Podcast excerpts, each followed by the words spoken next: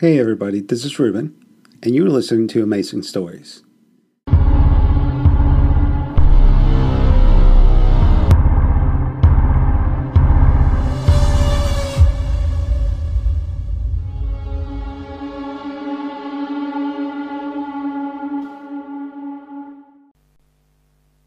Chapter 6 I could hardly see when I got to Becky's.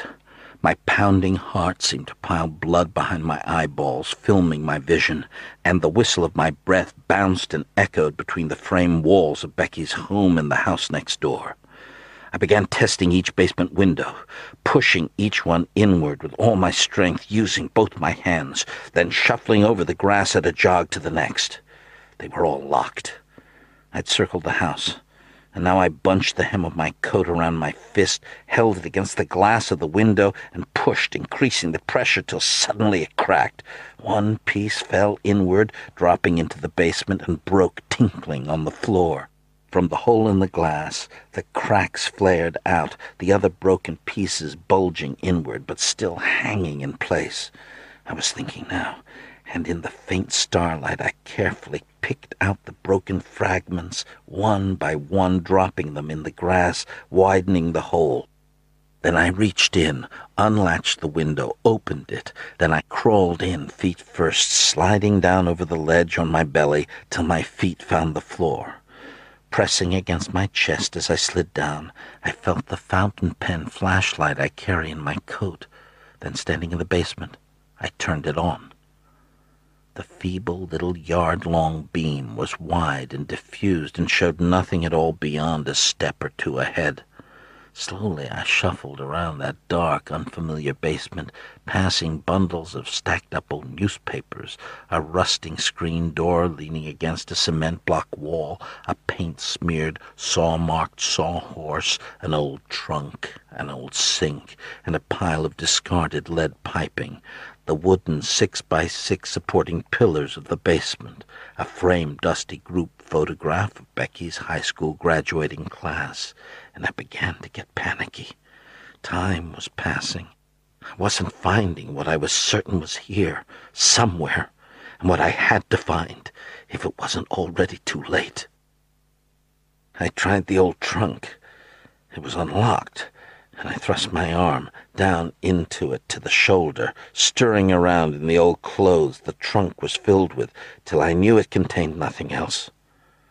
There was nothing among the stacks of old newspapers, or behind the screen door, nothing in the old bookcase I found, its shelves lined with empty, earth-crusted flower pots.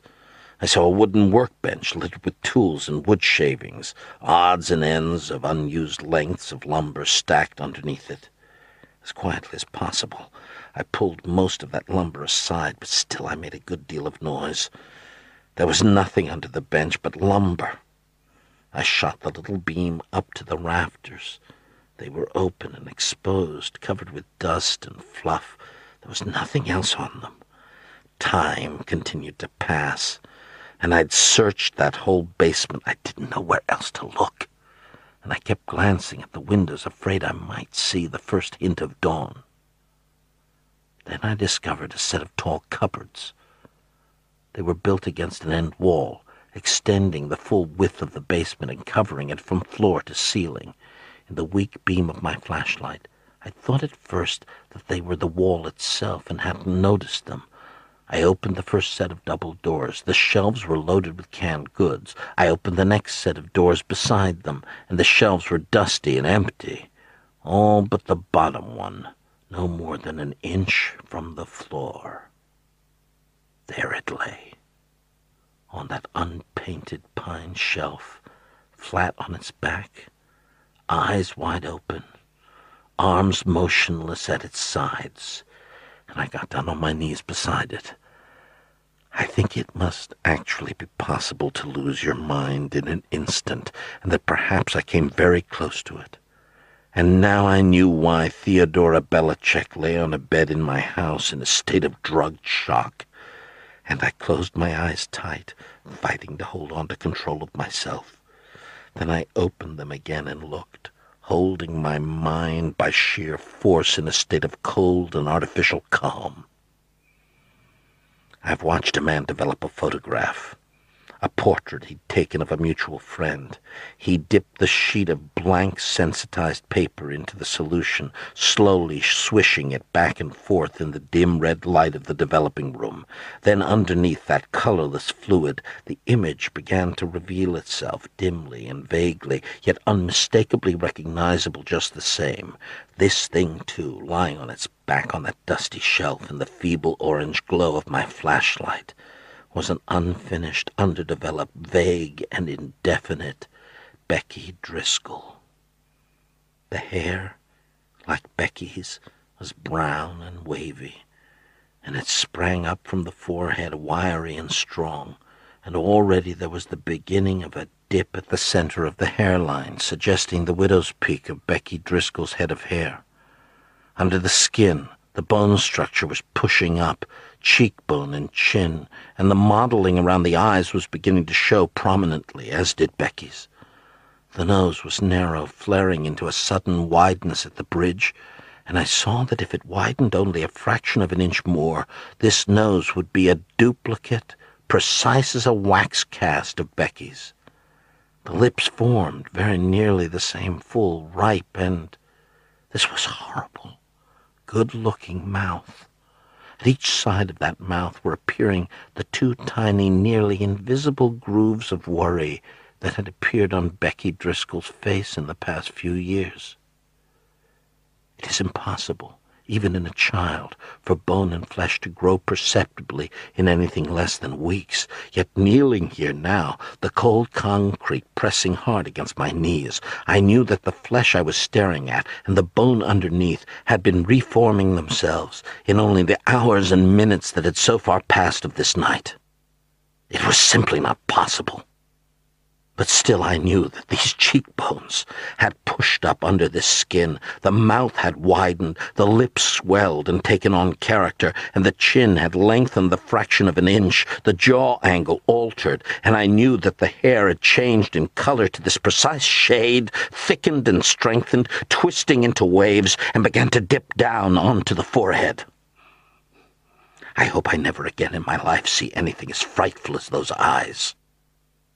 I could look at them for only a second at a time, then I had to close my own.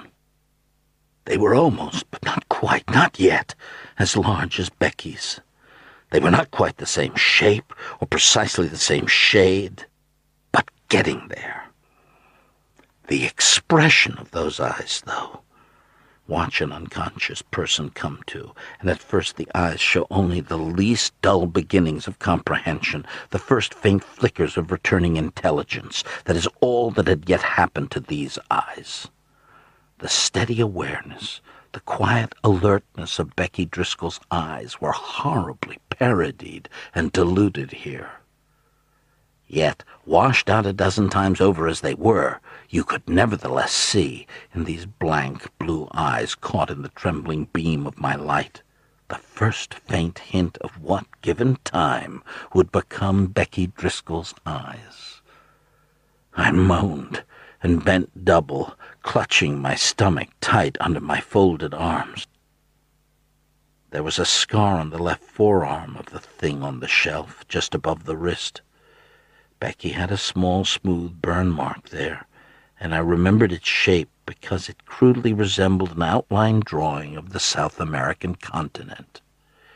It was on this wrist, too, barely visible, but there, and precisely the same in shape.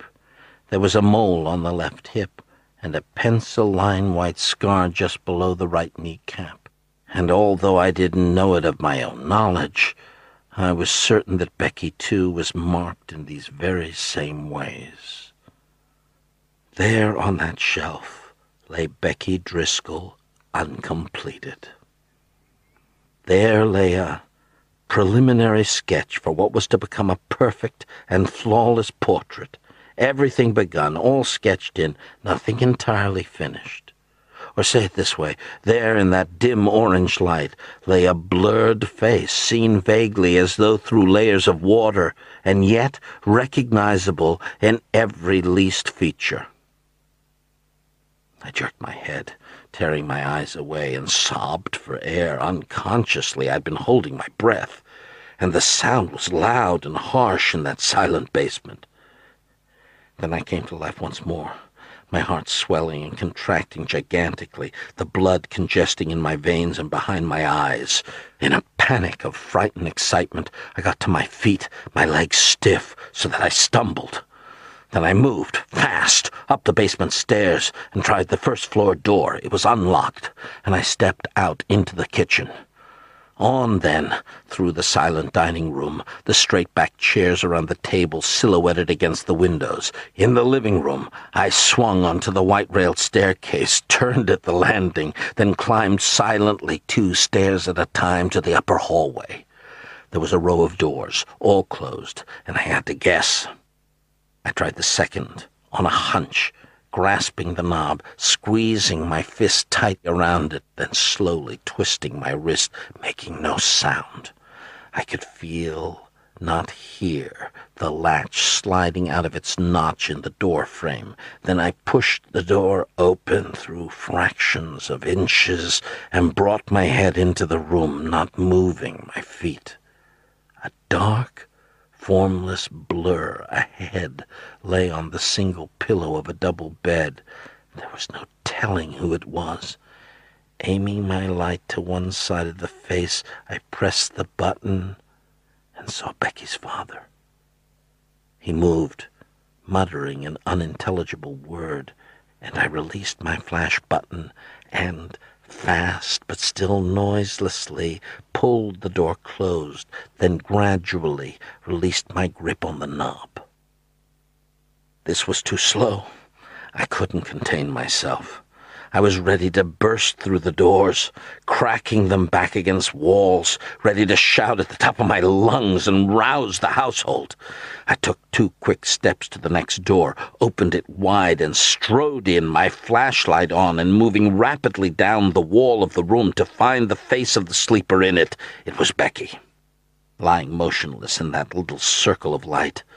The face a stronger, more vigorous duplicate of the parody of a face I'd left in the basement.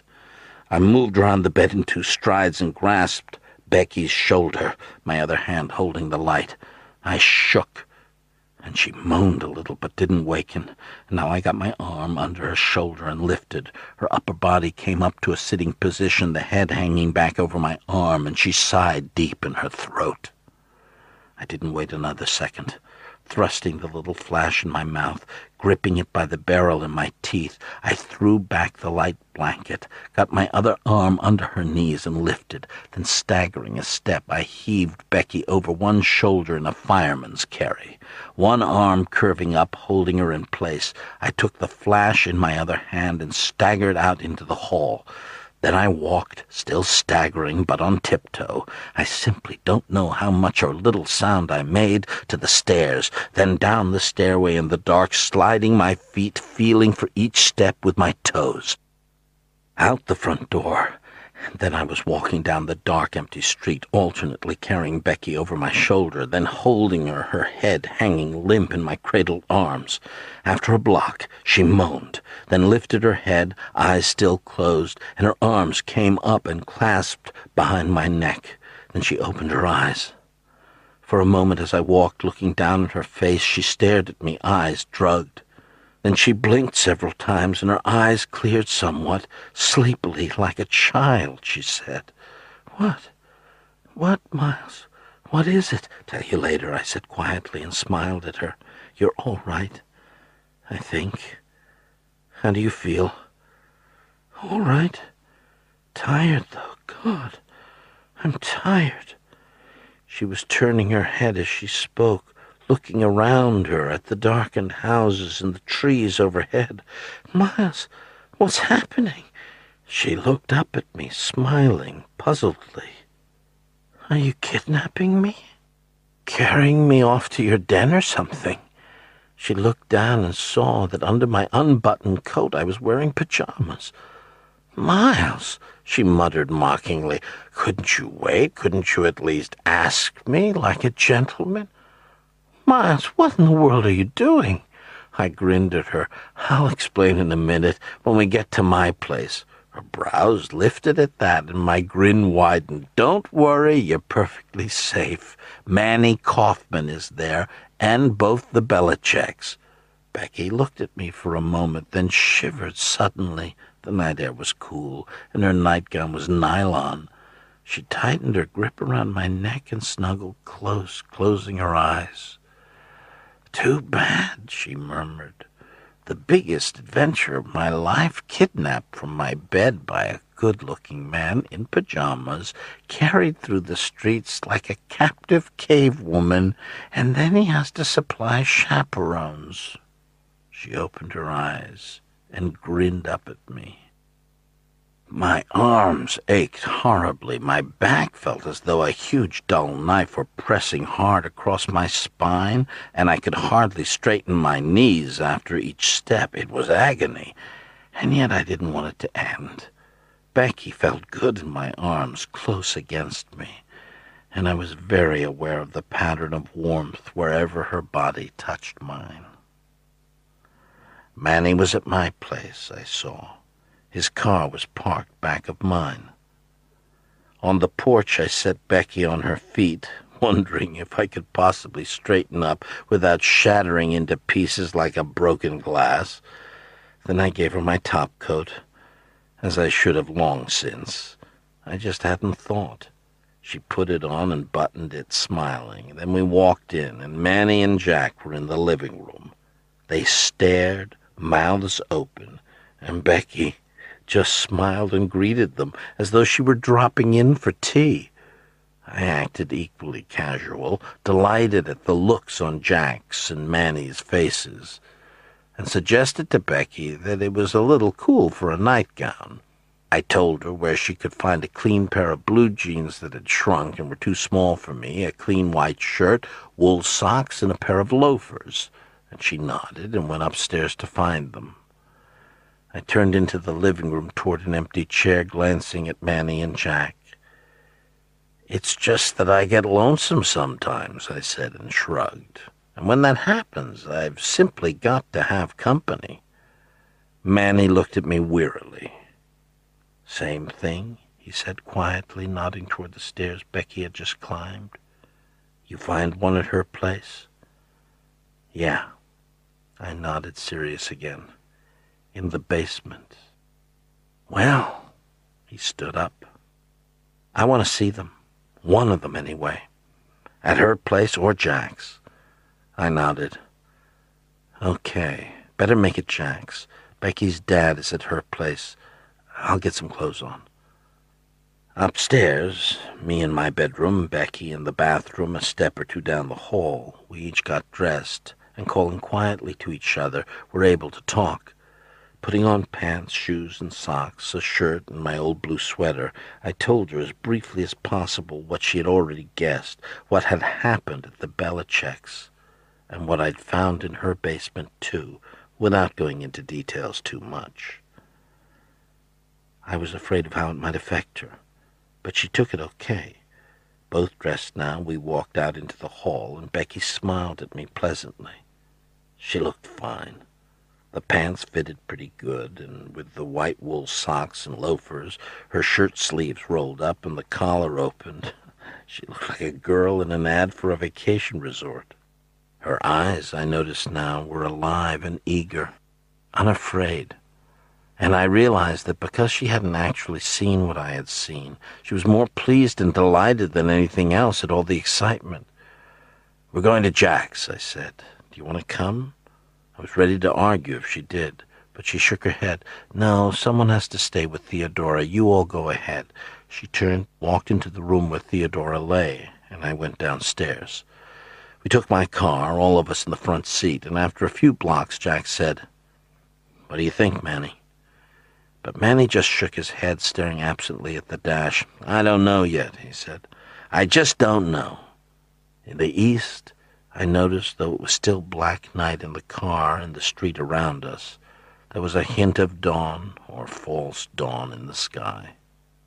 We climbed the dirt road in low gear, rounded the last turn, and every single light in Jack's house, it seemed, was blazing. For an instant it scared me. I expected the house to be utterly dark, and I had a quick mental image of a half-alive, naked and staring figure stumbling vacant-mindedly through the house, clicking on light switches. Then I realized that Jack and Theodora wouldn't have bothered turning off the lights when they'd left, and I calmed down a little. I parked outside the open garage, and in just the time it had taken to drive up here from my house, the sky had definitely lightened. All around us now you could see the black outlines of trees against the whitening light. We got out, and in a little circle at my feet I could see the irregularities of ground and the first grayed beginnings of color in the weeds and bushes. The lights of the house were beginning to go weak and orange in the wan light of first dawn. None of us speaking a word, we walked single file into the garage, Jack leading, the leather of our soles gritting on the cement floor. Then we were in the basement, the half-open door of the billiard room six or eight paces ahead. The light was on just as Theodora had left it, and now Jack was pushing the door open. He stopped, so suddenly that Manny bumped into him. Then he moved slowly forward again and Manny and I filed in after him. There was no body on the table. Under the bright shadowless light from overhead lay the brilliant green felt, and on the felt, except at the corners and along the sides, lay a sort of thick gray fluff that might have fallen or been jarred loose, I supposed, from the open rafters. For an instant, his mouth hanging open, Jack stared at the table. Then he swung to Manny, and his voice protesting, asking for belief, he said, It was there, on the table. Manny, it was. Manny smiled, nodding quickly. I believe you, Jack. You all saw it. He shrugged. And now someone's taken it. There's a mystery here of some sort. Maybe. Come on, let's get outside. I think I've got something to tell you. Chapter 7 At the edge of the road in front of Jack's house, we sat down in the grass beside my car, our feet over the embankment, staring down at the town in the valley. I'd seen it like this more than once, coming through the hills from nighttime calls. The rooftops were still gray and colorless, but all over the town now windows flashed a dull blind orange in the almost level rays of the rising sun. Even as we watched, the orange-colored windows were brightening, lightening in tone as the sun's rim moved, inching up over the eastern horizon. Here and there, from an occasional chimney, we could see a beginning straggle of smoke. Jack murmured, speaking to himself actually, shaking his head as he stared down at the toy houses below. It just won't bear thinking about, he said. How many of those things are down there in town right now, hidden away in secret places? Manny smiled. None, he said. None at all. And grinned as her head swung to stare at him, Listen, he said quietly. You've got a mystery on your hands. All right, and a real one. Whose body was that, and where is it now? We were seated at his left, and Manny turned his head to watch our faces for a moment. Then he added, But it's a completely normal mystery. A murder, possibly. I couldn't say. Whatever it is, though, it's well within the bounds of human experience. Don't try to make any more of it. My mouth opened to protest, but Manny shook his head. Now listen to me, he said quietly.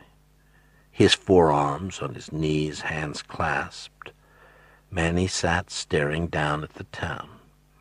The human mind is a strange and wonderful thing, he said reflectively, but I'm not sure it will ever figure itself out. Everything else, maybe, from subatomic particles to the universe, except itself. His arm swung outward, gesturing at the miniature town below us, brightening in the first morning sun. Down there in Mill Valley a week or ten days ago, someone formed a delusion. A member of his family was not what he seemed, but an impostor. It's not a common delusion precisely, but it happens occasionally, and every psychiatrist encounters it sooner or later. Usually, he has some idea of how to treat it. Manny leaned back against the front wheel of my car and smiled at us. But last week I was stumped. It's not a common delusion. Yet from this one town alone, there were a dozen or more such cases, all occurring within the past week or so. I'd never encountered such a thing in all my practice before, and it had me stopped cold. Manny moved a hand absently over the stubble of his dark tan face but I've been doing some reading lately, refreshing my mind on certain things I should have remembered before. Did you ever hear of the Mattoon maniac? We just shook our heads and waited. Well, Manny clasped one knee between his interlocked fingers. Mattoon is a town in Illinois of maybe 20,000 people, and something happened there that you can find described in textbooks on psychology. On September 2nd, 1944, in the middle of the night, a woman phoned the police. Someone had tried to kill her neighbor with poison gas. This neighbor, a woman, had awakened around midnight. Her husband was at work on the night shift of a factory. The woman's room was filled with a peculiar, sweet-smelling, sickening odor. She tried to get up, but her legs were paralyzed. She managed to crawl to the phone and call her neighbor who notified the police. The police arrived and did what they could. They found a door unlocked by which someone could have entered, but of course there was no one else around the house anymore. A night or so later, the police got another call and again found a partly paralyzed, very sick woman. Someone had tried to kill her with poison gas. That same night, the same thing happened again in another part of town, and when a dozen or more women were attacked in the same way on following nights, each sick and partly paralyzed from a sickly smelling gas, pumped into their rooms while they slept, the police knew they had a psychopath to find. A maniac, as the newspapers were calling him. Manny plucked a weed and began stripping the leaves from the stem. One night a woman saw the man. She awoke to see him silhouetted against her open bedroom window, and he was pumping something like an insecticide spray into her room. She got a whiff of the gas, screamed, and the man ran. But as he turned from the window, she got a good look at him. He was tall, quite thin, and was wearing what looked like a black skull cap. Now the state police were called in because in only a single night, seven more women were gassed and partly paralyzed. Reporters were in town, too, from the press services and most of the Chicago newspapers. You can find accounts of all this in their files. At night now in Mattoon, Illinois, in 1944, cars filled with men carrying shotguns patrolled the streets. Neighbors organized into squads patrolling their own blocks and shifts and the attacks continued, and the maniac wasn't found. Finally, one night, there were eight state police cars in town and a mobile radio unit. A doctor prepared and waiting was at the local Methodist hospital.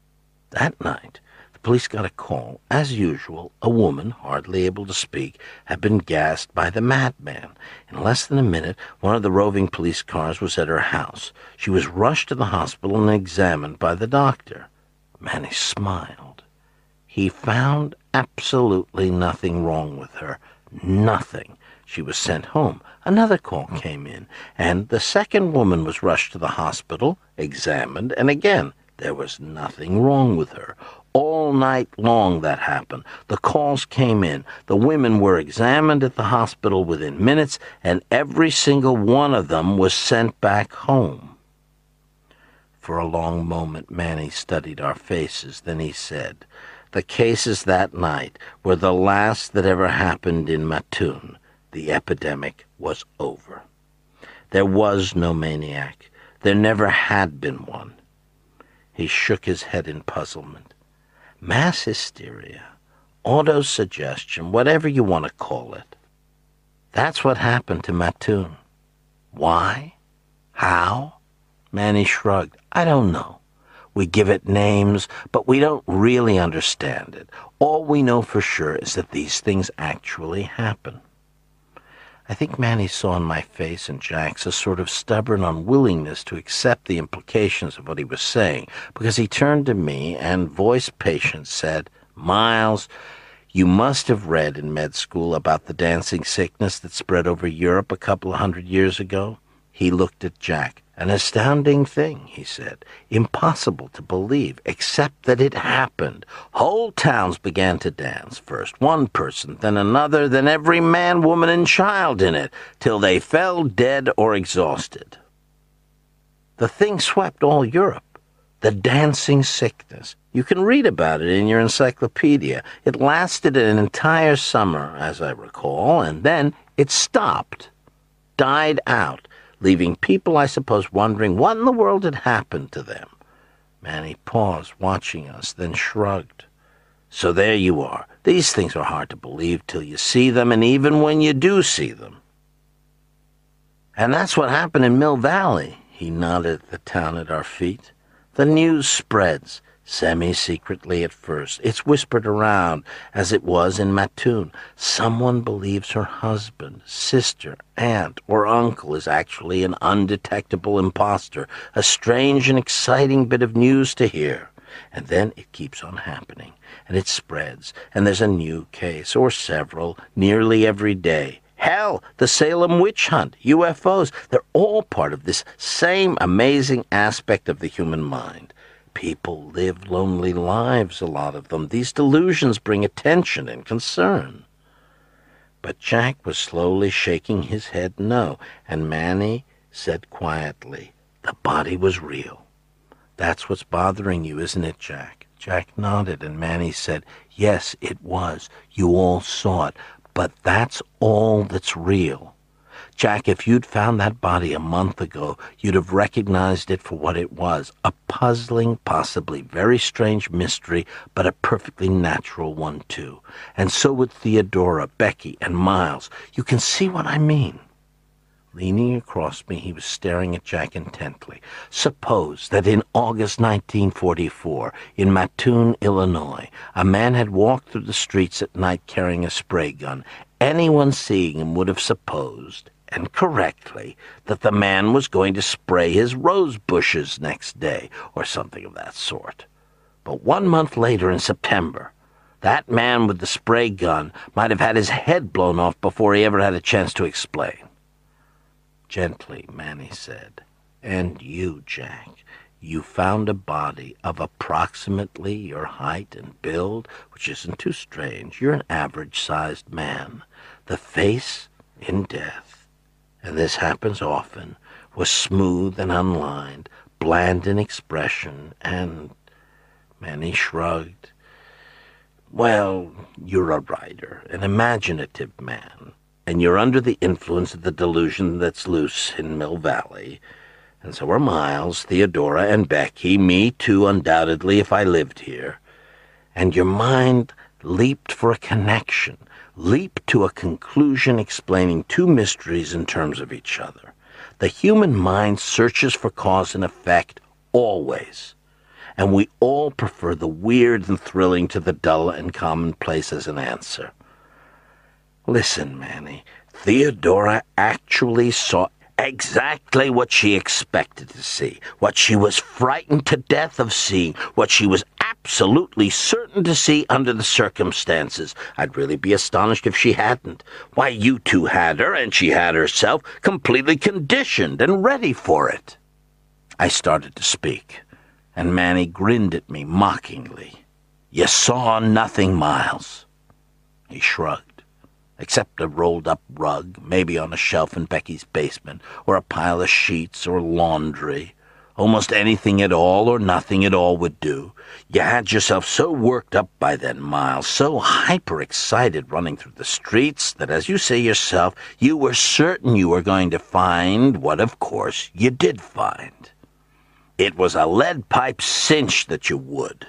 He held up a hand as I started to speak. Oh, you saw it all right, in every tiny detail, exactly as you described it. You saw it as vividly and absolutely real as anyone has ever seen anything, but you saw it only in your mind.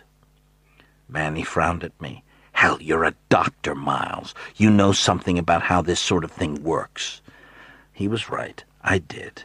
In pre-med college, I once sat in a classroom listening to a psychology professor quietly lecturing, and now, sitting there on the edge of the road, the sun warming against my face, I was remembering how the door of that classroom had suddenly burst open as two struggling men stumbled into the room.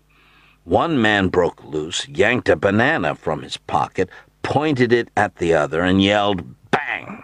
The other clutched his side, pulled a small American flag from his pocket, waved it violently in the other man's face. Then they both rushed out of the room. The professor said, This is a controlled experiment. You will each take paper and pencil, write down a complete account of what you just saw, and place it on my desk as you leave the room. Next day in class, he read our papers aloud. There were some twenty odd students, and no two accounts were alike or even close. Some students saw three men, some four. One girl saw five. Some saw white men, some blacks, some Orientals. Some saw women. One student saw a man stabbed saw the blood spurt, saw him hold a handkerchief to his side, which quickly became blood-soaked, and could hardly believe it when he found no bloodstains on the floor as he left his paper at the professor's desk. And so on and so on. Not a single paper mentioned the American flag or the banana.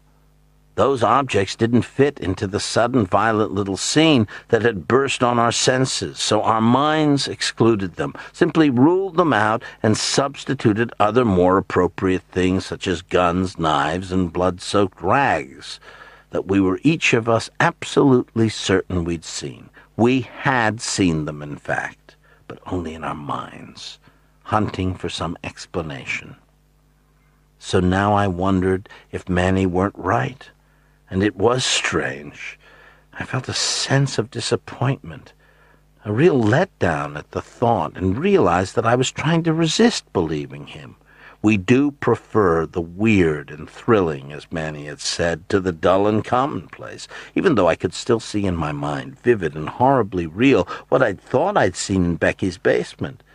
I felt, intellectually, that Manny was probably right but emotionally it was still very nearly impossible to accept, and I guess it showed in my face and in Jack's.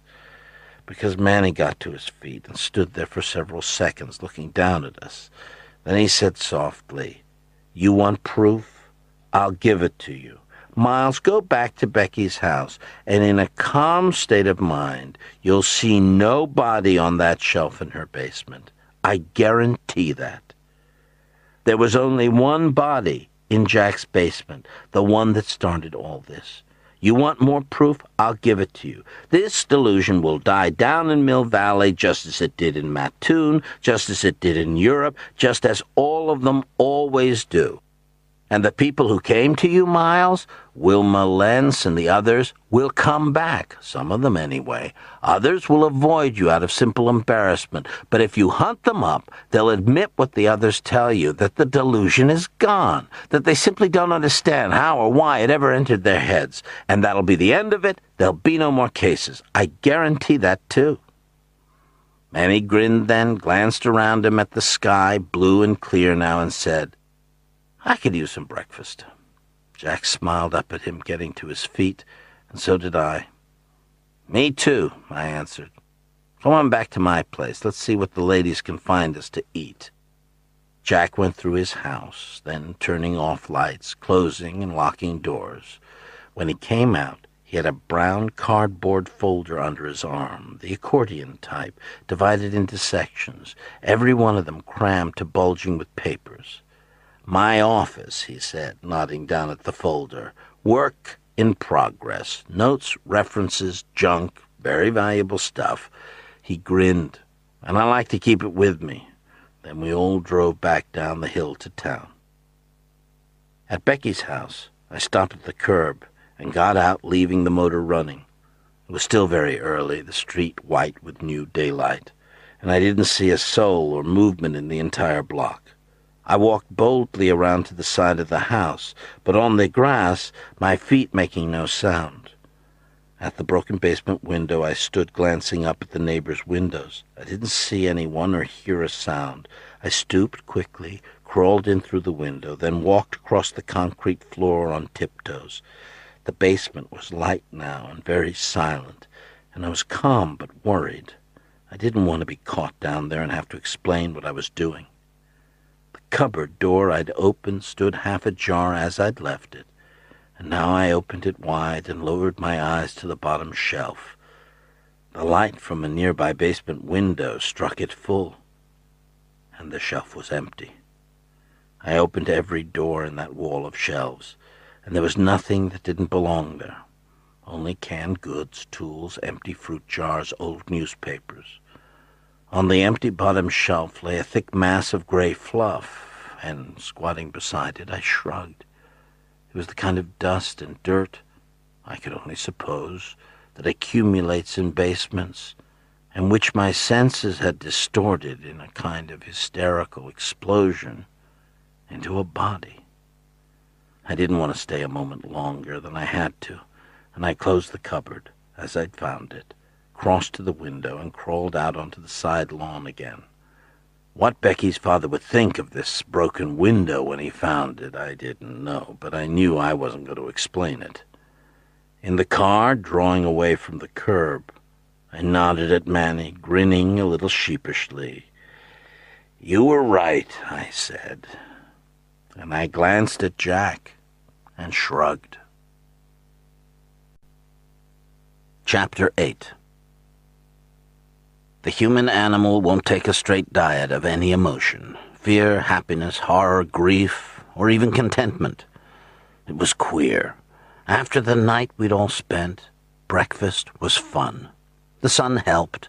It streamed in through the open windows and the kitchen door, yellow and warm and full of morning promise. Theodora was up when we got there, sitting at the kitchen table drinking coffee with Becky.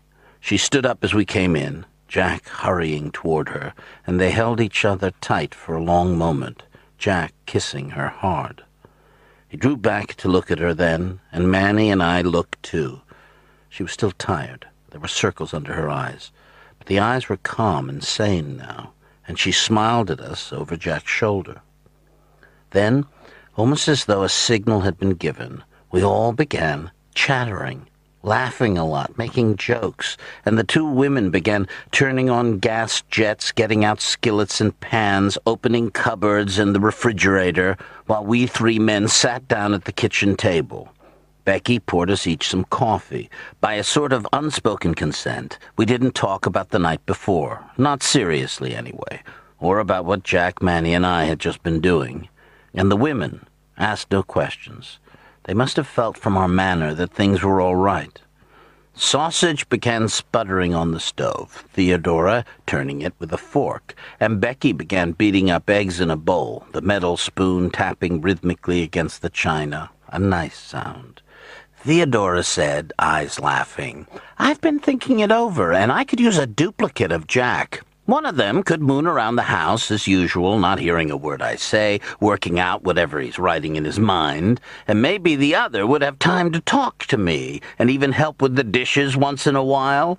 Jack smiled at her over the rim of his cup, his eyes happy and relieved to see her this way. Mm, might be worth trying, he said.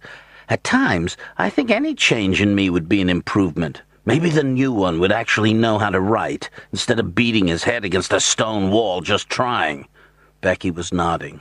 There are advantages, all right, she said. I like the idea of one me secretly carried through the streets in her nightgown, while the other one is still home, properly alone in her bed, satisfying all the proprieties. We rang the changes on that idea.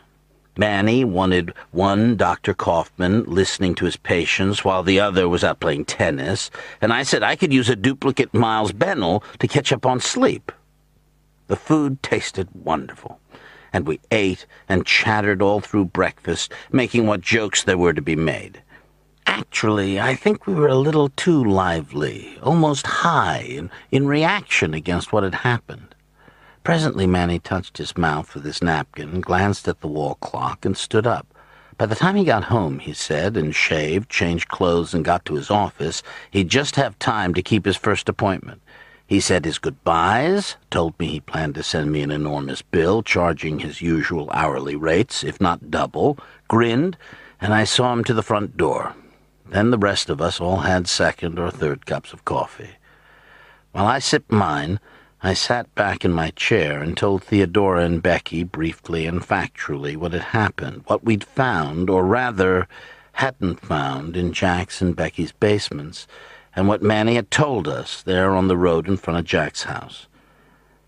I expected what happened when I finished. Theodora simply shook her head, her lips compressed in quiet stubbornness. It just wasn't possible for her to believe that she hadn't seen what she was certain she had seen and could still see in her mind's eye. Becky didn't comment, but I could see from the relief in her eyes that she'd accepted Manny's explanation, and I knew she was thinking of her father.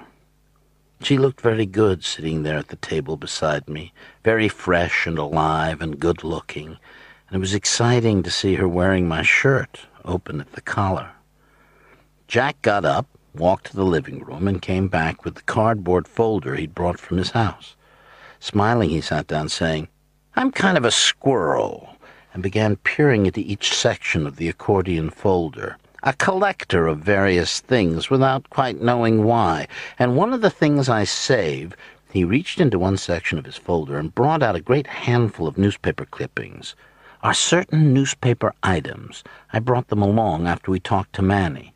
Pushing aside the plates before him, he put the clippings on the table, a mound of dozens of them, some yellowing a little with age, some new-looking, most of them short, a few of them long. Picking one from the pile at random, he glanced at the heading, then passed it over to me. I held it so Becky could read too. Frogs Fell on Alabama, the heading said. It was a little one-column story, a couple inches long, date-lined Edgeville, Alabama. Any fisherman in this town of 4,000, it began, had plenty of bait this morning if there was only a place in this area to use it. Last night, a shower of tiny frogs of undetermined origin the little story, I skimmed through the rest of it, went on to say that a shower of small frogs had fallen on the town, pelting the roofs and windows like rain for several minutes the previous night. The tone of the story was mildly humorous, and no explanation of the shower was given. I looked up at Jack, and he smiled. Silly, isn't it? he said. Especially since, as the story itself suggests, there was no place the frogs could have come from. He picked up another clipping and handed it to me. Man burned to death, clothes unharmed, this was headed, and it said that a man had been found burned to a cinder in an Idaho farmhouse. The clothes he wore, however, weren't burned or even singed, and there wasn't a sign of fire damage or even smoke smudges in the house.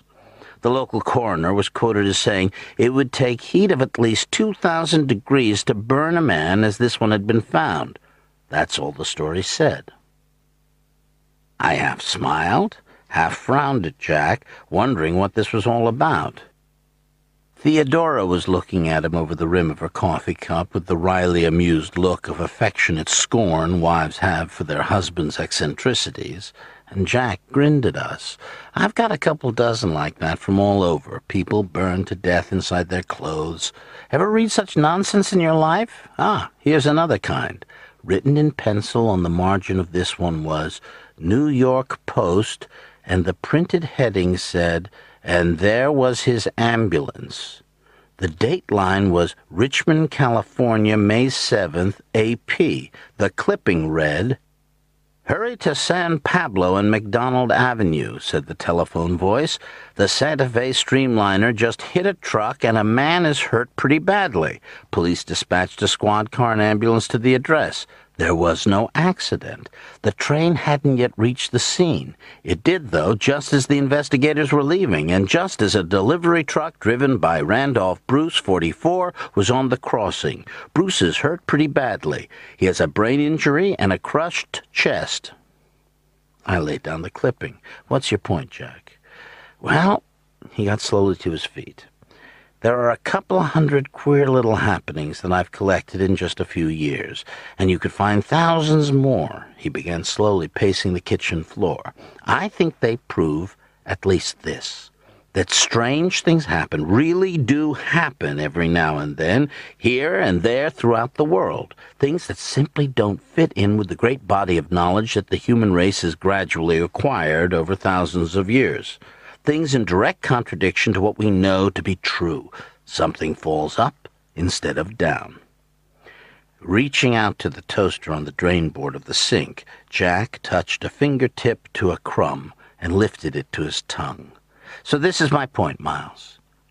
Should they always be explained away? Or laughed away? Or simply ignored? Because that's what always happens. He resumed his slow pacing about the big old kitchen. I guess it's only natural. I suppose nothing can be given a place in our body of accepted knowledge except what is universally experienced. Science claims to be objective, though. He stopped, facing the table. To consider all phenomena impartially and without prejudice. But of course it does no such thing. This kind of occurrence, he nodded at the little mound of paper on the table, it dismisses with automatic habitual contempt, from which the rest of us take our cue.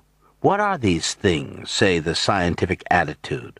Why, they're only optical illusions, or self-suggestion, or hysteria, or mass hypnosis, or when everything else fails, coincidence.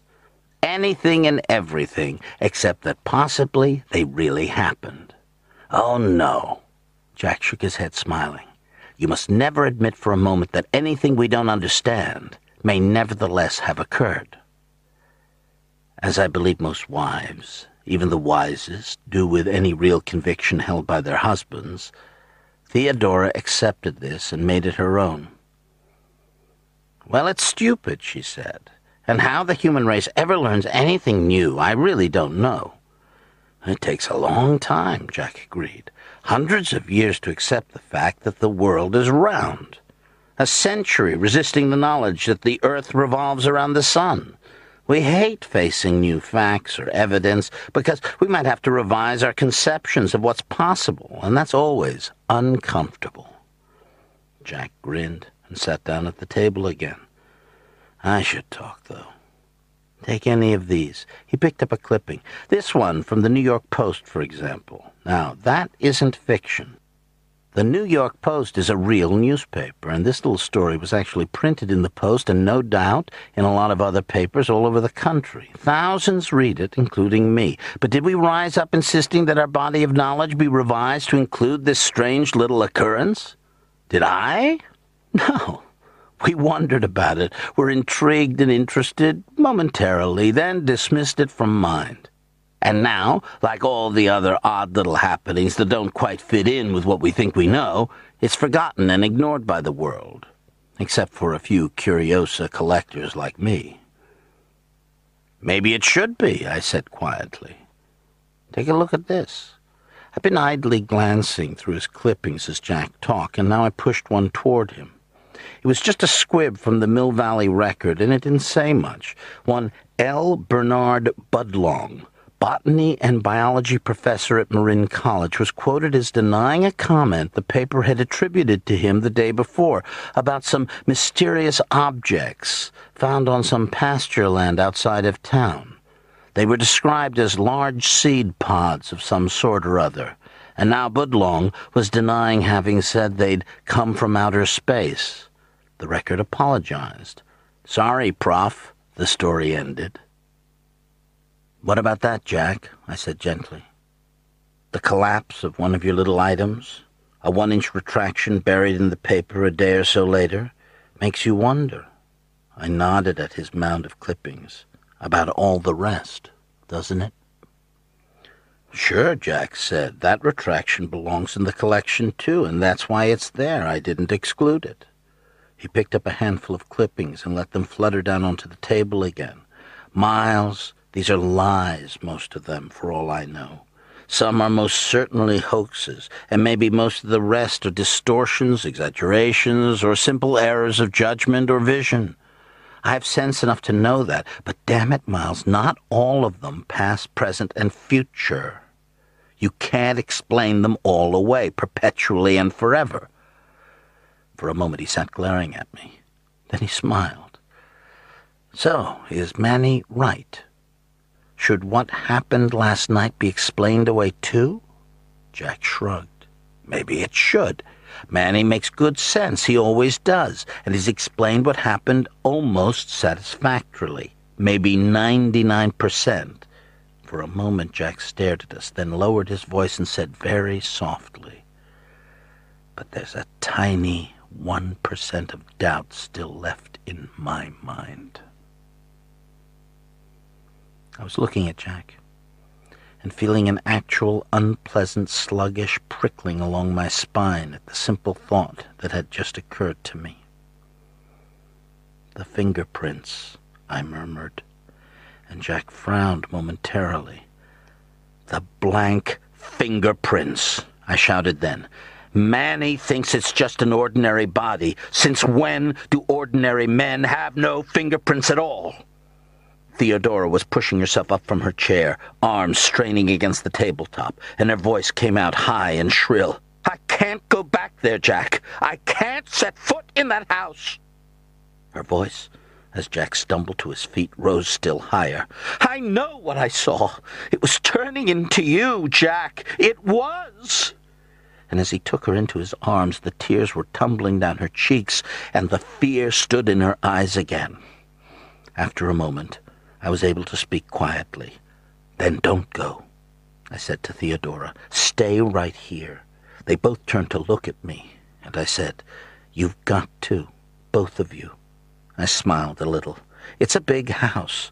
Pick out a room and stay. Bring your typewriter down, Jack, and work. I'd love to have you. I rattle around in this house, and I could use some company. Jack studied my face for a moment. You sure? Absolutely. He looked down at Theodora, and she nodded dumbly, pleadingly. All right, Jack said to me then. Maybe we'd better, for a day or so. Thanks, Miles. Thanks a lot. You too, Becky, I said then. You've got to stay too, for a few days anyway, with Theodora and Jack. Something made me add. Her face was pale, but she grinned a little at that. With Theodora and Jack? she repeated. And where'll you be? My face flushed, but I smiled. Right here, I agreed. But you can ignore me. Theodora looked up from Jack's shoulder, and now she was able to smile too. It might be fun, Becky, she said. Becky's eyes were dancing. It might at that. A sort of house party that goes on for days. Then the fear came into her eyes again. I was just thinking of my dad, is all, she said to me. Phone him, I said, and just tell him the truth that something has upset Theodora pretty badly. She's going to stay here and she needs you. That's all you have to say. I grinned. Though you might add that I have some plans in mind that you can't resist. I glanced at the wall clock. I've got to get to work, kids. The place is yours.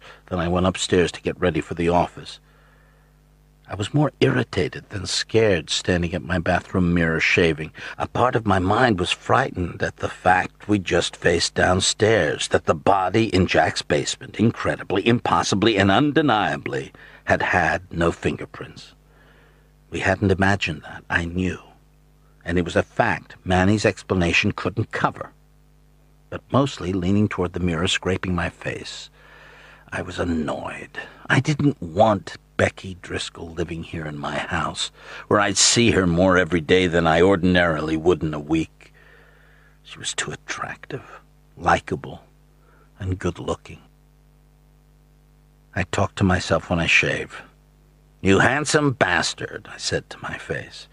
You can marry them all right. You just can't stay married. That's your trouble. You're weak emotionally unstable, basically insecure, a latent thumbsucker, a cesspool of immaturity, unfit for adult responsibility. I smiled and tried to think of some more. You are undoubtedly a quack and a Don Juan personality, a pseudo. I cut it out and finished shaving with the uncomfortable feeling that for all I knew it wasn't funny, but true that having failed with one woman, I was getting too involved with another, and that for my sake and hers, she should be anywhere but here under my roof. Jack rode downtown with me to talk to Nick Grivet, the local police chief. We both knew him well. Jack had, after all, found a dead body, and it had disappeared. He had to report that but we decided on the way down in my car that he'd report just those bare facts, nothing more. We couldn't explain his delay in reporting, so we decided he'd alter the time sequence a little and say he found the body last night instead of the morning before. It might just as well have happened that way. Even at that, there'd be a little delay to account for. Why hadn't he phoned the police last night, then? We decided Jack would explain that Theodora was upset and hysterical. He couldn't think of anything else till she was taken care of, and had rushed her to a doctor, me.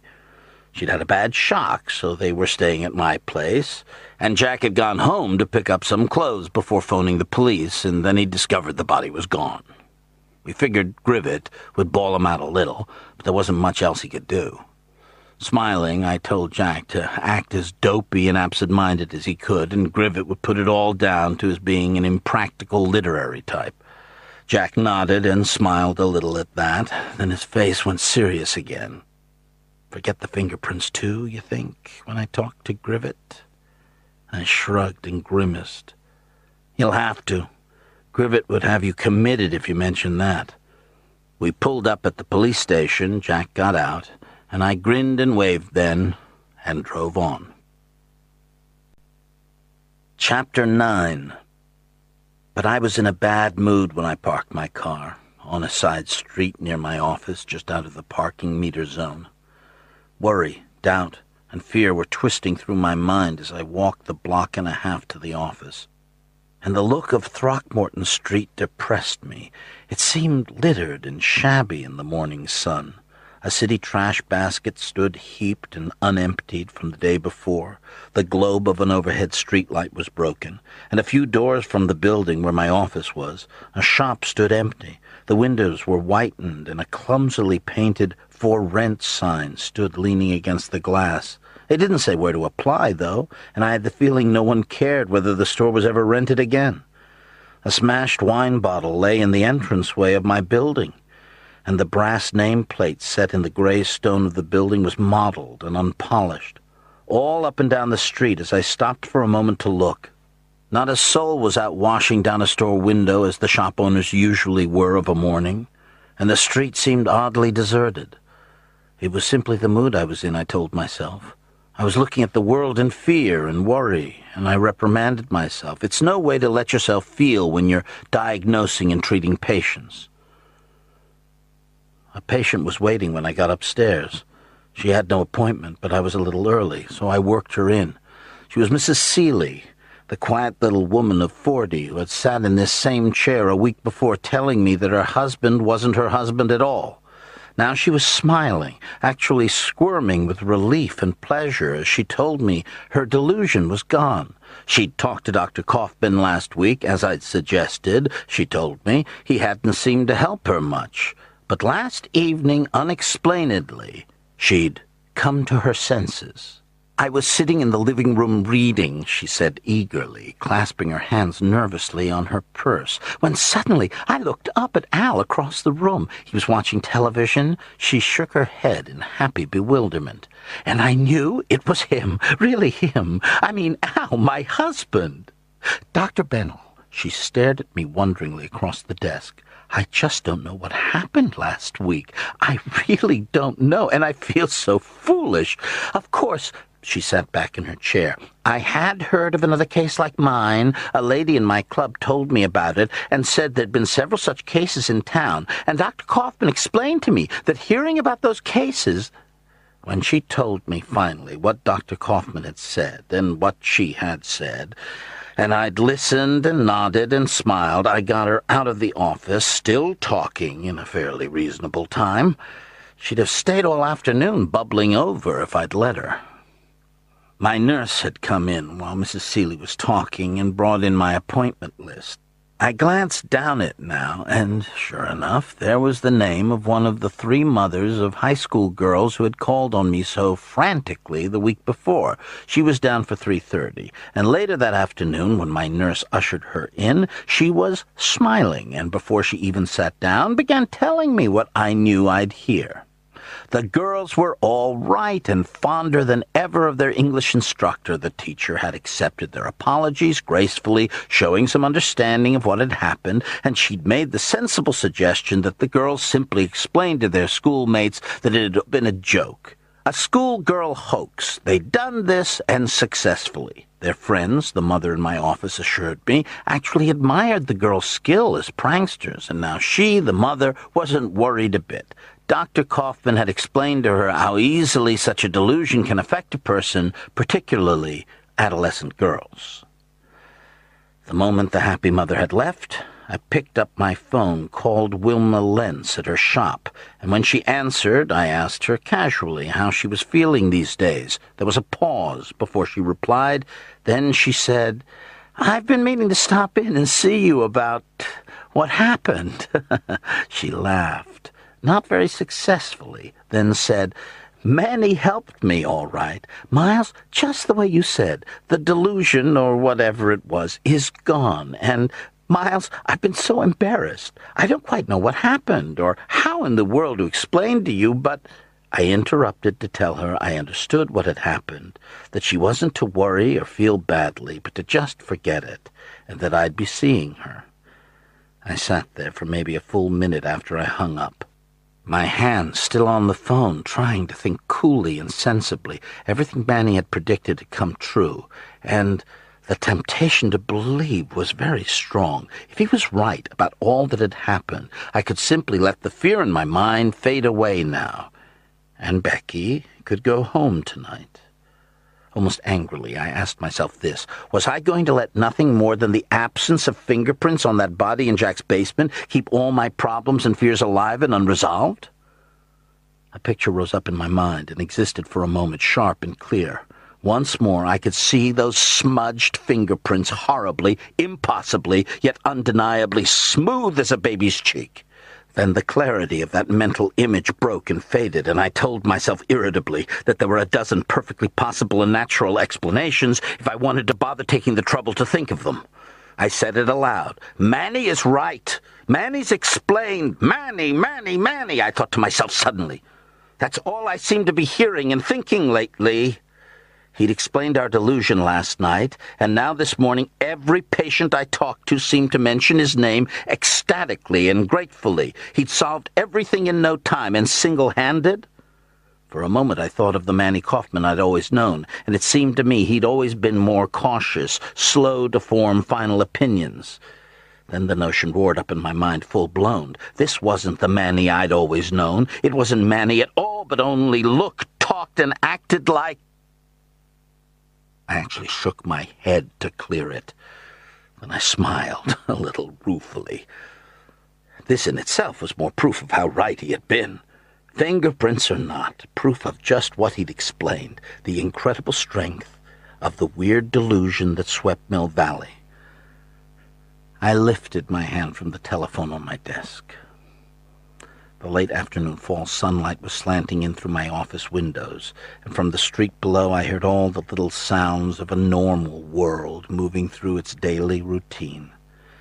And now what had happened last night lost its strength in the routine activity and bright sunlight all around me. Mentally tipping my hat to Manny Kaufman, eminent shrink, I told myself, insisted to myself that he was exactly what he'd always been, an extremely intelligent, perceptive guy. He was right. We'd acted foolishly and hysterically. There wasn't a sensible reason why Becky Driscoll shouldn't be back home where she belonged tonight in her own house and bed. I pulled into my driveway around eight that evening after my hospital calls, and I saw that they'd waited supper for me. It was still light, and Theodora and Becky were out on the porch wearing aprons they'd found in the house somewhere, and setting out supper on the wide wooden porch rails. They waved at me, smiling, and upstairs from an open window as I slammed the car door, I could hear Jack's typewriter, and the house seemed alive once again with people I liked, and I felt wonderful. Jack came down, and we had supper on the porch. It had been a clear blue sky day, pretty warm for the time of year, but now, no longer full daylight, it was just exactly right. There was a tiny, very balmy breeze, and you could hear the leaves of the big old trees that lined the street stirring and sighing with pleasure. The birds chirped, and from down the block you could hear the far-off rackety clatter of a lawn mower, one of the best sounds there is. We sat there on the wide old porch in the comfortably battered wicker furniture, or the porch swing, eating bacon and tomato sandwiches on toast, sipping coffee, talking about nothing much, with frequent easy silences. And I knew this was one of those occasional wonderful moments you remember always. Becky had gone home and gotten some clothes, apparently. She was wearing one of those smart, cool-looking thin dresses that turn good-looking women into beautiful ones, and I smiled at her. She was sitting near me on the swing.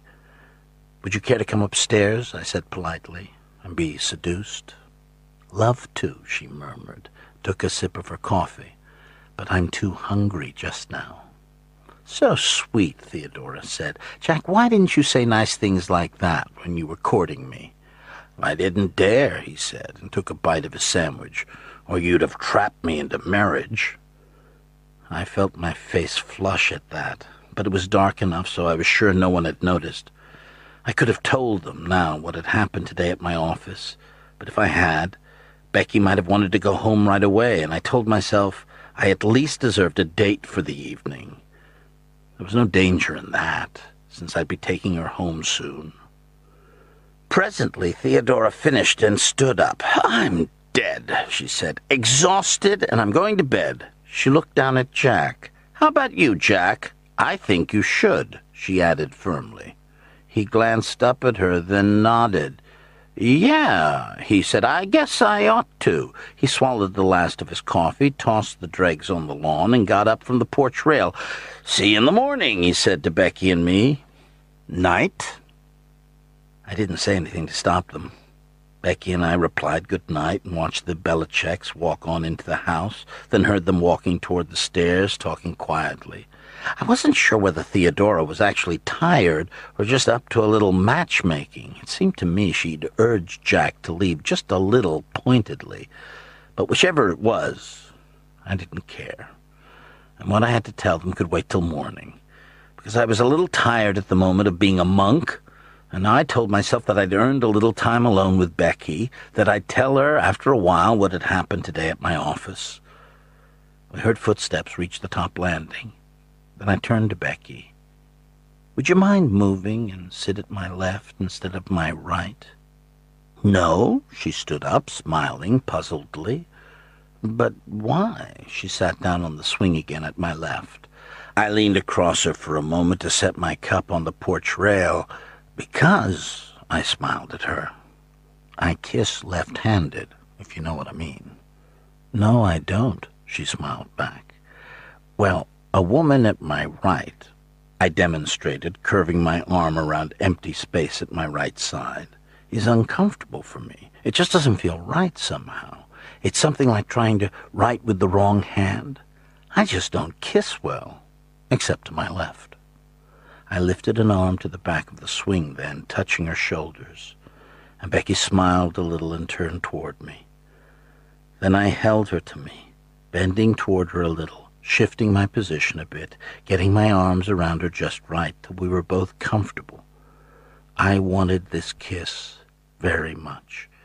My heart was suddenly banging away, and I could feel the tightness of my blood in my temples.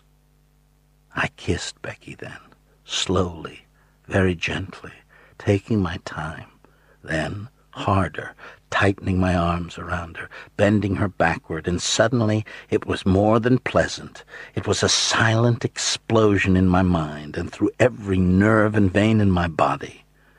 I felt her lips, soft and strong, felt my hands pressed hard on her back and side and the terrible thrill of her body against me. My head yanked back. I couldn't breathe. Then I was kissing her again, and suddenly, instantly, I didn't care what happened. I'd never in my life experienced anything like this, and my hand dropped down tight on her thigh, and I knew I was going to take this woman upstairs with me if I could. Miles! I heard the sound, a man's harsh whisper coming from I didn't know where. I couldn't seem to think. Miles! It came louder, and I was looking stupidly around the porch. Over here, Miles, quick! It was Jack, standing just inside the closed screen door, and now I saw him beckoning. It was Theodora. I knew it. Something had happened to her, and I was hurrying, crossing the porch, then following Jack across the living room toward the staircase. But Jack was walking on past the stairs into the hallway. Then he was opening the basement door, and as he snapped on the flashlight in his hand, I walked down the stairs after him. We crossed the basement, the leather of our soles gritting the hard dust on the floor. Then Jack twisted the wood latch of the old coal bin door. The bin was in the corner of the basement, walled off from the rest of the room by ceiling-high planking, and it stood empty and unused now, washed out and hosed down since my father had installed gas heat long ago. Jack opened the door, and the beam of his flashlight moved across the floor, then steadied, an oval of light on the floor. I couldn't get clear in my mind what I was seeing. Lying there on the concrete, staring, I had to describe to myself, a bit at a time, just what I was looking at, trying to puzzle out what it was. There lay, I finally decided, what looked like four giant seed pods. They had been round in shape, maybe three feet in diameter, and now they had burst open in places, and from the inside of the great pods, a grayish substance, a heavy fluff in appearance, had partly spilled out onto the floor. That was a part of what I saw, my mind still busy trying to sort out impressions. In a way, at a glance, these giant pods reminded me of tumbleweed, those puffballs of dry tangled vegetable matter, light as air, designed by nature to roll with the wind across the desert. But these pods were enclosed, I saw that their surfaces were made up of a network of tough-looking yellowish fibers, and stretching between these fibers to completely enclose these pod-like balls were great patches of brownish, dry-looking membrane, resembling a dead oak leaf in color and texture. Seed pods, Jack said softly, his voice astonished. Miles, the seed pods in the clipping. I just stared at him. The clipping you showed me this morning, he said impatiently, quoting some college professor. It mentioned seed pods, Miles, giant seed pods found somewhere west of town last summer. For a moment longer he stood staring at me till I nodded. Then Jack pushed the coal bin door open wider, and in the moving, searching beam of his flashlight we saw something more and stepped inside the bin to squat beside the things on the floor for a closer look. Each pod had burst open in four or five places, a part of the gray substance that filled them spilling out onto the floor, and now, in the closer beam of Jack's light, we saw a curious thing. At the outer edges, farthest away from the pods, the gray fluff was turning white, almost as though contact with the air was robbing it of color. And there was no denying this. We could see it. The tangled, fluffy substance was compressing itself and achieving a form. I once saw a doll made by a primitive South American people. It was made from flexible reeds, crudely plaited and tied off in places to form a head and body, arms and legs protruding stiffly from it. The tangled masses of what looked like grayish horsehair at our feet were slowly spilling out of the membranous pods, lightening in color at their outer edges, and crudely but definitely had begun forming themselves, the fibers straightening and aligning into the rough approximation, each of them, of a head a body, and miniature arms and legs.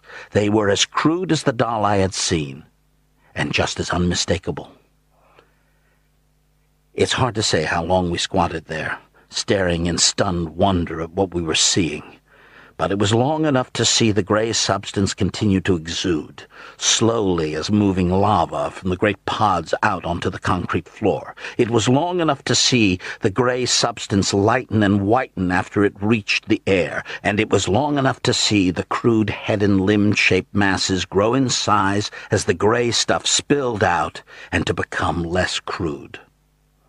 We watched motionless, our mouths open, and occasionally the brown, membranous surfaces of the huge pod cracked audibly, the sound of a brittle leaf snapping in two, and the pods crumpled steadily, slowly collapsing a little at a time as the lava-like flow of the substance they were filled with continued to flow out like a heavy, infinitely slow-moving fog and just as a motionless cloud in a windless sky imperceptibly changes in shape as you watch, the doll-like forms on the floor became no longer dolls. They were, presently, as large as infants, and the pods that had held the substance forming them were crumbling to brittle fragments. The nearly motionless weaving and aligning of whitening fiber had continued, and now the heads were indented in a vague approximation of eye sockets, a ridge of a nose had formed on each, a crease of a mouth, and at the ends of the arms, bent now at the elbows, the star-like shapes of tiny, stiff-fingered hands were forming themselves. Jack's head and mine turned together, and we stared into each other's eyes, knowing what, presently, we would see. The blanks, he whispered, his voice rusty. That's where they come from. They grow. We could no longer watch it. We stood suddenly, our legs stiff from crouching, and stumbled out into the basement, our eyes darting, frantically hunting normality. Then we stopped at nothing more than a pile of old newspapers, staring numbly down in the light of Jack's flash at the front page of an old San Francisco Chronicle, and the headlines and captions, the murder, violence, and corruption of a city were understandable and normal and seemed almost good to see. We wandered the basement, slowly, saying nothing, pacing and waiting, thinking what stunned, confused thoughts we were able to. Then we walked back to the open coal bin door. The impossible process inside was nearly finished. The great shattered pods lay on the floor now in tiny broken fragments and almost unnoticeable dust. And where they had been, four figures now lay, large as adults, and the thick skeins of sticky fiber that composed them were united at all edges now, the surfaces unbroken, rough as corduroy still, but smoothing out steadily, and entirely white. Four blanks, the faces bland, smooth, and unmarked, they almost ready to receive the final impressions. And they lay there, one for each of us, we knew, one for me, one for Jack, one for Theodora, and Becky. Their weight, Jack murmured, fighting to hold on to sanity with words. They absorb water from the air. The human body is 80% water. They absorb it. That's how it works. Squatting beside the nearest, I lifted the hand to stare numbly at the smooth, rounded absence of fingerprints, and two thoughts filled my mind simultaneously. They're going to get us, I thought lifting my head to stare at Jack, and at the same time, now Becky has to stay here. Chapter 10 The time was 2.21 in the morning. I just glanced at my watch, and there were nine minutes to go before I woke Jack for his shift. I was patrolling the house, walking soundlessly along the upstairs hallway in my stocking feet, and now I stopped at the door of Becky's room. Noiselessly, I opened it, walked in, and then, for the third time since midnight, I explored every inch of that room with my flashlight, just as I had every other room in the house. Stooping, I swept the beam under her bed. Then I opened the closet and examined it. Then the beam of blue light focused on the wall just over Becky's head. I looked at her face. Her lips were slightly parted, her breathing regular, and her eyelashes curved down to lie on her cheek. A beautiful sight. She was very pretty lying there, and I realized I was thinking how comforting it would be to be able to lie down beside her for a minute, to feel her stir sleepily, and feel the warmth of her next to me. Then I turned toward the hallway and the attic stairs. There was nothing in the attic that didn't belong there. In the beam of my flashlight, I saw the row of my mother's dresses and coats suspended on hangers from a length of pipe, and covered with a sheet to keep off the dust. On the floor beside them was her old cedar chest. I saw my father's wooden filing cabinet, his framed diplomas stacked on top of it, just as they'd been brought from his office. In that cabinet lay records of the colds, cut fingers, cancers, broken bones, mumps, diphtheria, births and deaths of a large part of Mill Valley for over two generations. Half the patients listed in those files were dead now. The wounds and tissue my father had treated, only dust. I walked to the dormer window where I used to sit and read when I was a boy, and looked out at Mill Valley spreading away into the darkness below me. There they lay, the people of the town, sleeping out there in the dark. My father had brought a good many of them into the world. There was a night breeze stirring, and off to my left on the pavement under the overhead street lamp, the fuzzy expanded shadows of the overhead telephone wires swung soundlessly back and forth over the deserted street. A lonely sight. I could see the McNeelys' front porch, standing out sharply in the electric nighttime glare of the streetlight, and the black-shadowed bulk of their house behind it. I could see the Greasons' porch, too. I'd played house there with Dot Greason when I was seven years old. Their long porch railing sagged inward in a shallow curve, and it needed painting, and I wondered why they'd let it go. They'd always kept up their place very neatly. Past the Greasons, I could make out the white picket fence around Blaine Smith's place. This town lying out there in the darkness was filled with neighbors and friends. I knew a lot of them, at least by sight or to nod or speak to on the street. I'd grown up here from boyhood. I'd known every street, house, and path, most of the backyards, and every hill, field, and road for miles around. And now I didn't know it any more unchanged to the eye. What I was seeing out there now, in my eye and beyond that in my mind, was something alien. The lighted circle of pavement below me, the familiar front porches, and the dark mass of houses and town beyond them were fearful. Now they were menacing, all these familiar things and faces. The town had changed or was changing into something very terrible, and was after me. It wanted me too, and I knew it. A stair tread creaked. There was the sound of a soft footstep, and I swung in the darkness, crouching low, my flashlight raised as a weapon.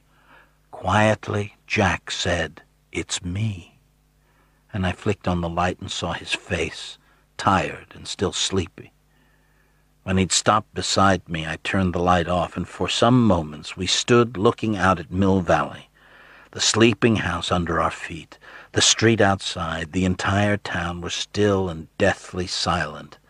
Low ebb time for the human body and spirit.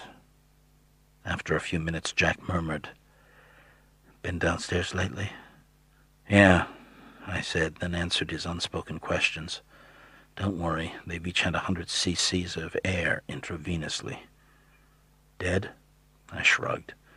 If you can say that about something that's never been alive, really? In any case, they're reverting.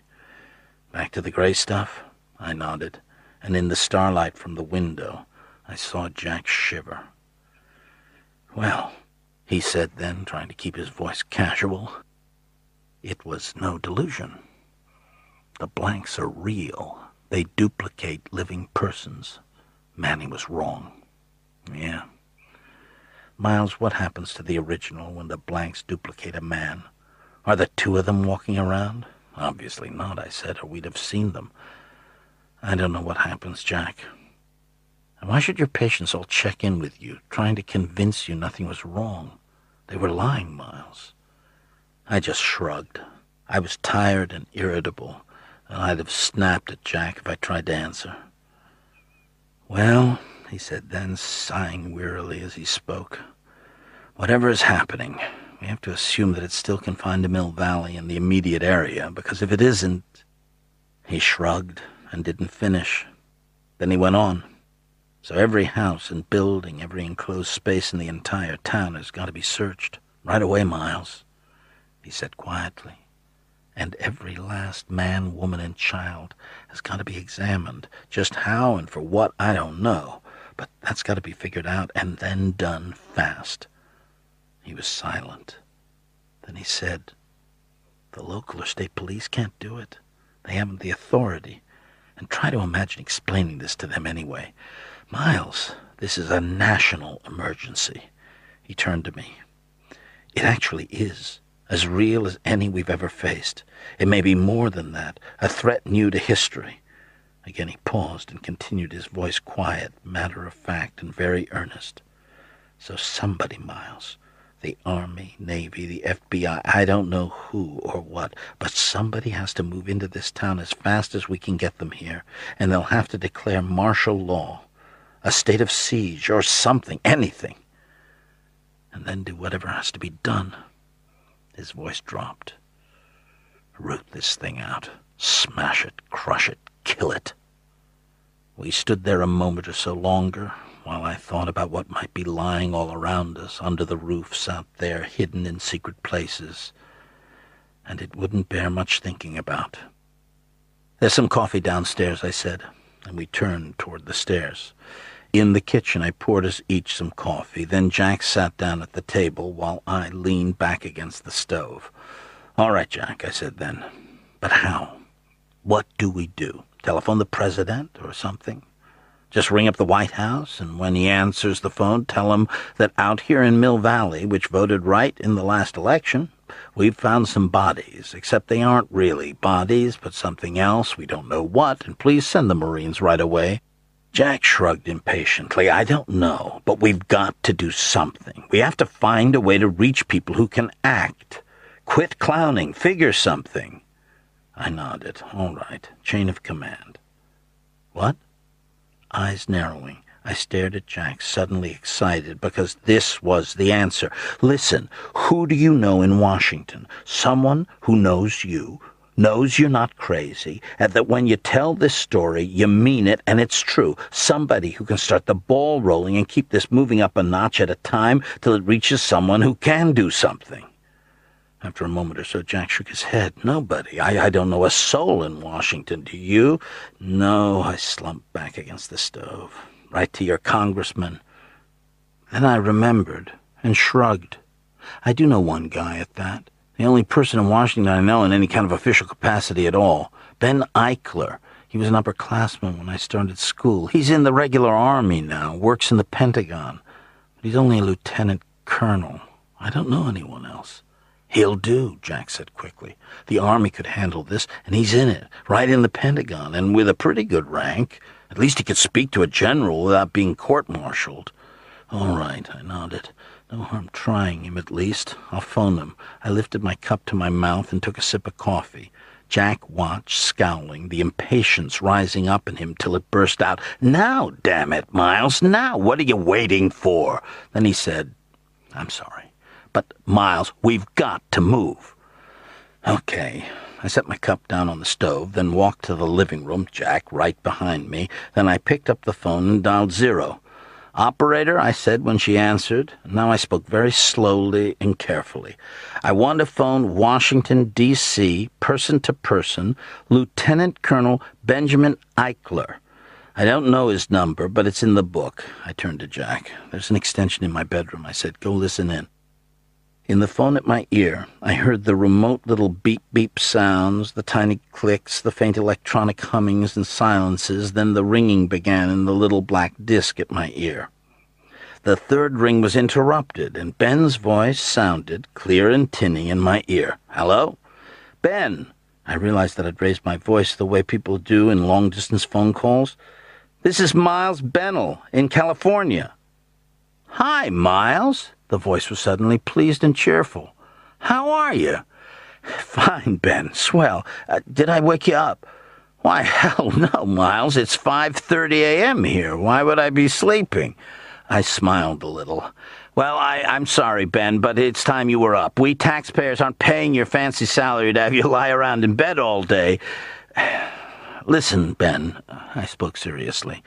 Have you got some time, a, a good half hour maybe, to sit and listen to what I have to tell you? It's terribly important, Ben, and I want to explain it fully. I want to talk as though this were a local call. Can you give me some time and listen carefully? Sure. Wait a second. There was a pause of several moments. Then the clear, faraway voice said, Go ahead, Miles. I'm all set. I said, Ben, you know me. You know me very well. I'll start by telling you I'm not drunk. You know I'm not insane, and you know I don't play foolish practical jokes on my friends in the middle of the night or any other time. I got something to tell you that's very hard to believe, but it's true. And I want you to realize that while you listen, okay? Yeah, Miles? The voice was sober, waiting. About a week ago, I began slowly, on a Thursday, and then talking quietly and leisurely, I tried to tell him the entire story, beginning with Becky's first visit to my office and winding up some twenty minutes later with the events of tonight right up to the present moment. It isn't easy explaining a long, complicated story over the telephone, though, not seeing the other man's face. And we had bad luck with the connection. At first, I heard Ben, and he heard me, as clearly as though we were next door to each other. But when I began telling him what had been happening here, the connection faded. Ben had to keep asking me to repeat, and I almost had to shout to make him understand me. You can't talk well. You can't even think properly when you have to repeat every other phrase. And I signaled the operator and asked for a better connection. After a little delay, the connection was cleared up, but I'd hardly resumed when a sort of buzzing sound started in the receiver in my ear, and then I had to try to talk over that. Twice the connection was broken off completely, the dial tone suddenly humming in my ear, and finally I was mad and shouting at the operator. It wasn't a satisfactory conversation at all. And when I'd finished, I wondered how it all must have sounded to Ben, the width of a continent away. He answered when I'd finished. I see, he said slowly, then paused for a moment or so, thinking. Well, Miles, he said then, what do you want me to do? I don't know, Ben. The connection was pretty good at the moment, but you can see that something has to be done. You can see that. Ben, get the story moving right away. Move it on up in Washington till it reaches someone who can do something. He laughed, a forced laugh from the stomach. Miles, remember me. I'm a lieutenant colonel in the Pentagon building. I salute the janitor. Why me, Miles? Don't you know anyone here who could really? No, damn it, I'd be talking to them if I did. Ben, it has to be somebody who knows me and knows I'm not crazy, and I don't know anyone else. It has to be you, Ben. You've got to. All right, all right. His voice was placating. I'll do what I can, do all I can. If it's what you really want. I'll give this whole story to my colonel within an hour. I'll go see him and wake him up. He lives here in Georgetown. I'll tell him just what you told me, as well as I followed it. And I'll add my own report that I know you well, and that you're a sane, sober, intelligent citizen, and that I am personally certain you're speaking the truth, or believe that you are. But that's all I can do, Miles. Absolutely all, even if it means the end of the world before noon. Ben paused for a moment, and I could hear the electrical silence of the wires between us. Then he added quietly, And Miles, it won't do one bit of good, because what do you expect him to do with that story? He's not imaginative, to put it mildly. And even if he were, the colonel's no man to stick his neck out, you know what I mean? He wants his star before he retires, maybe a couple of them. And he's very conscious, asleep or awake, of what goes into his service record. He's worked up a reputation ever since West Point for good, hard, practical common sense. Not brilliant, but sound. That's his specialty. You know the type. Ben sighed. Miles, I can just see him going to his general with a story like this. He wouldn't trust me to sharpen a pencil from then on. Now it was my turn to say. I see. Miles, I'll do it, if you want me to. But even if the impossible happened, even if the colonel took this to the brigadier, who took it to the major general, who carried it on up to three or four star level, what the hell are they going to do with this? By that time, it'll be a weird fourth or fifth hand story started by some fool of a lieutenant colonel they've never heard of or seen. And he got the story in a phone call from some crackpot friend, a civilian out in California somewhere. Do you see? Can you actually imagine this reaching a level where something could be done and then having it actually done? My God, you know the Army. My voice was tired and defeated as I said, Yeah. I sighed and said, Yeah, I see, Ben, and you're right. I'll do it, and to hell with my service record. That's not important. If you can see even a chance that it'll help at all, because I believe you. I don't say it's impossible that you're being hoaxed in some way for some weird reason, but at least something's happening out there that ought to be looked into. And if you think I should... No, I said. Now my voice was firm and definite. No, Ben, forget it. I'd have known better myself if I thought about it, because you're completely right. It would be useless. There just isn't any point in wrecking your service record when it wouldn't do one bit of good. We talked for a minute or so longer, and Ben tried to think of something helpful and suggested getting in touch with the papers, but I pointed out that they'd treat the story like one more UFO item, probably be very cute and humorous about it. He suggested the FBI then. I said I'd think about it, promised to keep in touch with them and all that. Then we said goodbye and hung up. A moment or so later, Jack came down the stairs. Well, he said, and I just shrugged. There wasn't anything to say. After a moment, Jack said, Want to try the FBI? I didn't know or much care at that point, and I just nodded at the telephone. There's the phone. Go ahead if you want to. Jack opened the San Francisco phone book. A few moments later, he dialed the number, and I watched him. 552-2155. Jack held the phone at an angle to his ear so I could hear, and I heard the ringing sound begin. It was interrupted. A man's voice said, Hal, and the line went dead. A moment later, the dial tone began. Jack dialed again, very carefully. He finished, and before the ringing could begin, the operator cut in. What number are you calling, please? Jack told her, and she said, Just a moment, please. Then the ringing began, and it continued. Ring, then a pause, ring, then a pause for half a dozen times. Your party does not answer, the operator said presently in that mechanical telephone company voice they use. For just a moment, Jack held the phone before him, staring at it. Then he raised it to his mouth. Okay, he said softly. Never mind. He looked up at me and spoke quietly, his voice rigidly calm. They won't let the call get through, Miles. There's someone there. We heard him answer, but they won't ring the number again for us. Miles, they've got the telephone office now. And God knows what else. I nodded. Looks like it, I said, and then the panic ripped loose in our minds.